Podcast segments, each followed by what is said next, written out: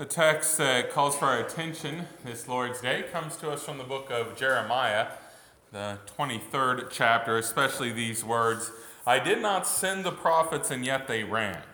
I did not speak to them, and yet they prophesied." Grace, mercy, and peace to you from God our Father and from our Lord and Savior, Jesus Christ. Amen. One cultural commentator noted this: times are bad. Children no longer obey their parents, and everybody is writing a book. No doubt those words ring pretty true. Times are, in many ways, not very good. Children do dismiss their authority of their parents with pretty good regularity. And everyone thinks that their own ideas are so wise that they must be captured and then sent off to everyone else to read. So who was it? Who was this astute cultural commentator of our day? Well, his name was Cicero, and he lived about twenty-one hundred years ago. You know, sometimes when you read things from the past, you're simply left saying, this could have been written today. You know, the words of our Old Testament reading for today are words like that.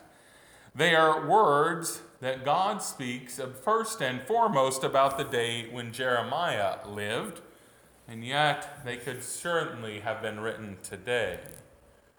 He wrote these words we just heard. I did not send the prophets, but they ran. I didn't speak to them, and yet they prophesied. Yes, in the days of Jeremiah, prophets who had never been sent by God were running out to teach the people. Prophets who had not received a word from the Lord were going out and preaching to the flock. And some things, well, they never change. For these words indeed could be written about today. And no doubt that's one of the reasons why God has preserved them for our hearing on this day. Yes, our landscape, too, is filled with false prophets. Those who claim to speak for God, but instead, on the largest part of what they say, they are doing nothing more than simply spouting their own opinions. They speak about their dreams and their visions, instead of echoing the word of God as they should. They have not been sent, and yet they speak. They do not have the word of the Lord in their mouth, and yet they preach, often to large crowds. The only thing that's changed, perhaps, is how these false prophets get their word into our ears. For based on technology, no longer do they have to run from town to town in order to get their false prophecy around all of the towns. No, both in audio and video formats, their words can be sent right into our homes through the radio, through television, or through the internets. The books they write, well, they're published, and they're often put in the Christian bookstore right next to the Holy Bible. In fact, it's so bad that one website that sort of does satire suggested that some of these major Christian bookstores should probably have a section simply entitled False Teachers. He went on to suggest if they did it, it might be the largest section in their stores. Yes, many times these false preachers, these false prophets get quite the attention.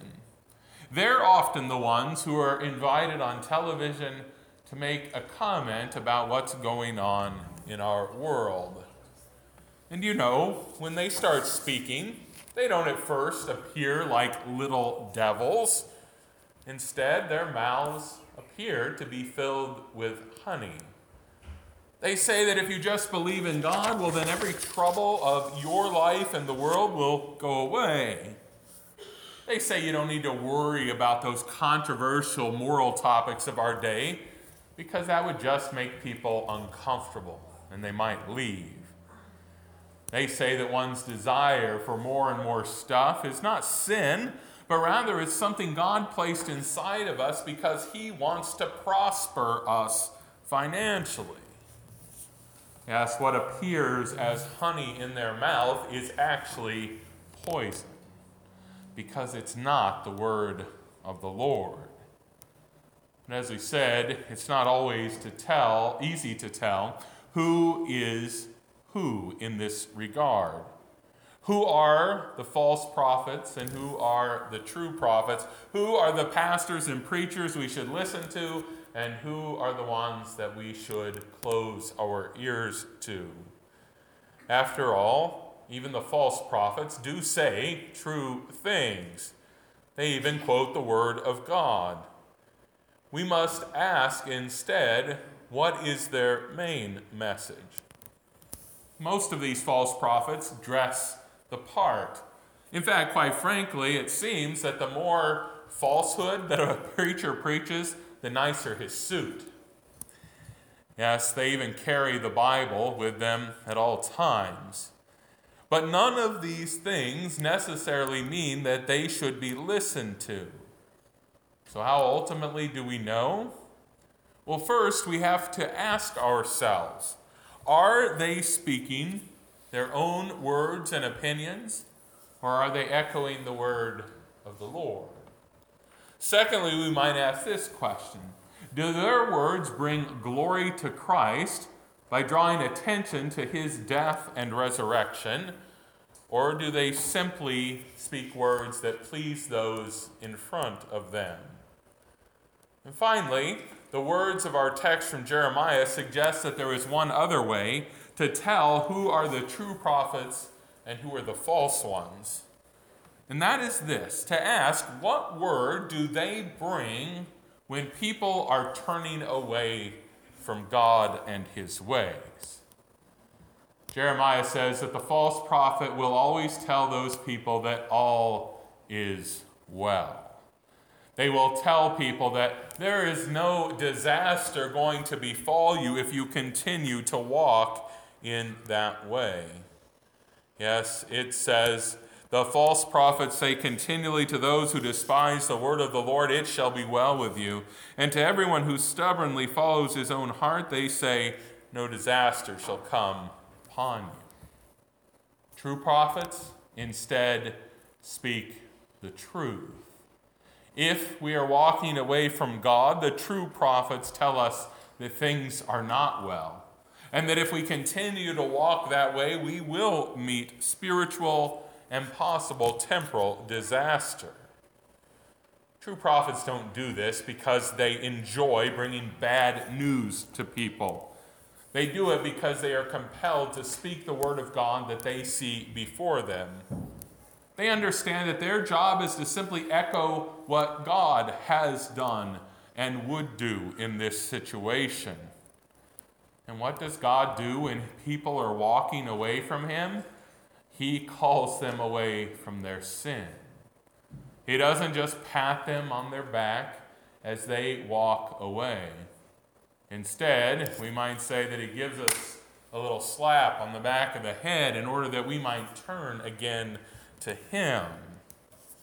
And that then is what the true prophets are to do. They are to not allow people to go on and walk in ways that would make them spiritually sick. Instead, they are to urge them to turn from their sins in order that they might find forgiveness, life, and salvation with Jesus in his church. Now, none of us are good at letting people point out our errors. We all like to surround ourselves with people that will tell us that everything is okay and that everything will be okay if we just keep doing what we're doing. But you know, if that's the way we operate in our lives, there is no doubt that soon our ears will be filled with the words of a false prophet. And no doubt in our day and age, they are all around. There are preachers out there that will help you justify any sin that you want to. Or at least there are preachers out there that'll never speak a word about whatever you choose to do. They'll let you just head right off into spiritual danger, all the while casting a smile upon you. But the scriptures say that Christ's true ministers deal with us according to his command.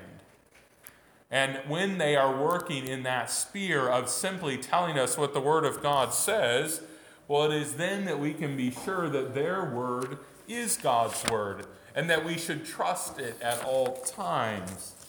Indeed, then we remember that their word, whether it is bringing condemnation or life, is a word that is echoed in heaven.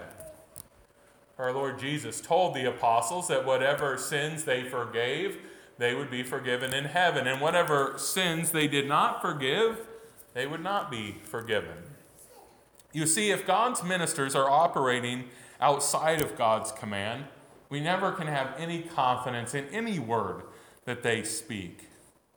The Catechism tries to make this simple for us and says that how we can truly gain confidence in the word of the people that God has sent to us is that we see them doing their job, their God-appointed job to do. It says that those who are called ministers of Christ are to exclude from the congregation those who go on in open, unrepentant sin, and they are to forgive those who confess their sins and wish to do better. Now, we rather like the second part of that equation, and we should, because it's the gospel. That when we confess our sins, God will forgive us and give us new life. But that first part we're a little more uncomfortable with, where God tells us that to those who are straying in sin, the law must be spoken.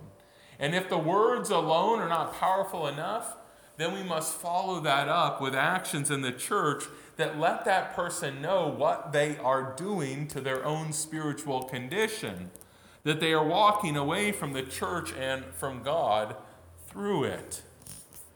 I suppose the real reason we're uncomfortable with that part is we're always afraid it's going to be turned against us and our sins.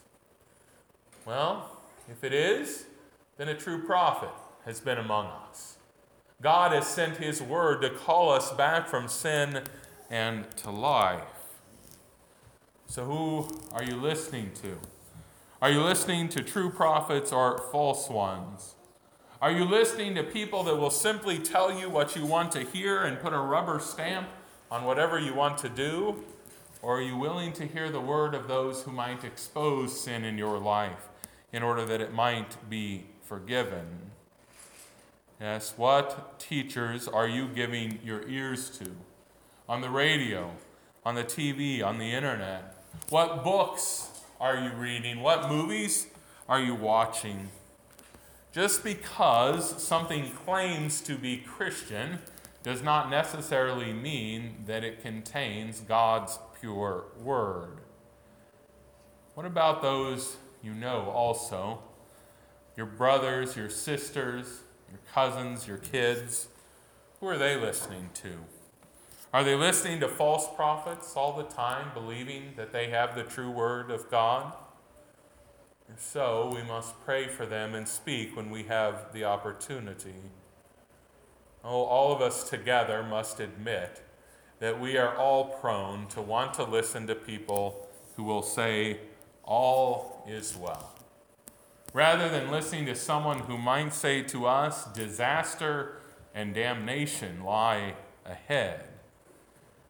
Yes, when we are stuck in our sins, we like to just be told it's okay. But the true prophets of God do not say that, and they do not say it because God does not say that. No, God loves us precisely in one way and one way only, by calling us away from our sins and to his Son, Jesus. It's how he loves us every time. And so the true prophets of God must do so as well. It's what God does here week after week in his house. God ultimately sends his messengers forth with one goal in mind, that all might rest knowing the truth, and the truth, his name is Jesus. God will not allow you to simply wander away into disaster and damnation. He loves you far too much for that. He calls you away from sin. And he calls you back to his Son. And when you are with his Son, then it is well. For with him there is forgiveness, life, and salvation. Then no disaster will befall you. For Jesus makes sure that you are guarded and protected from evil. This is the message of God. It is the message of the true prophets of God of all time. Yes, this message is timeless. It's the message God sent out through his prophet Jeremiah many, many years ago. It's a message that Jesus spoke when he walked among the people of his day, and it is the message of the Spirit, which he puts forward in his church even this day. May that message, which calls us away from sin and to our Savior Jesus, ever be spoken to us. Amen.